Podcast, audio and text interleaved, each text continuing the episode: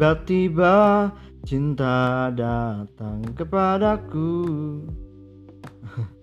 Sorry sorry ya breaking. Ya lanjut. Ya setelah gue coba buat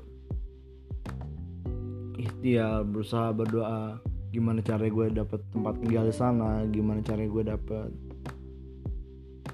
menjalani kuliah dengan baik dengan tenang tanpa harus memberatkan orang-orang sekeliling gue tanpa harus memberatkan keluarga gue inilah harinya ketika gue jualan jus.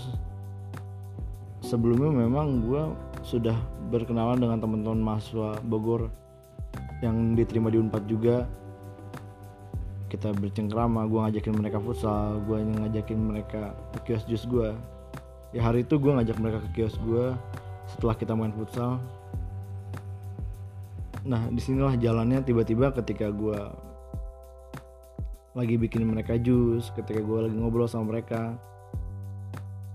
Ada kedua orang tua dua orang tua yang lewat kios gue pakai mobil pribadi gitu. Gue lupa mobilnya apa.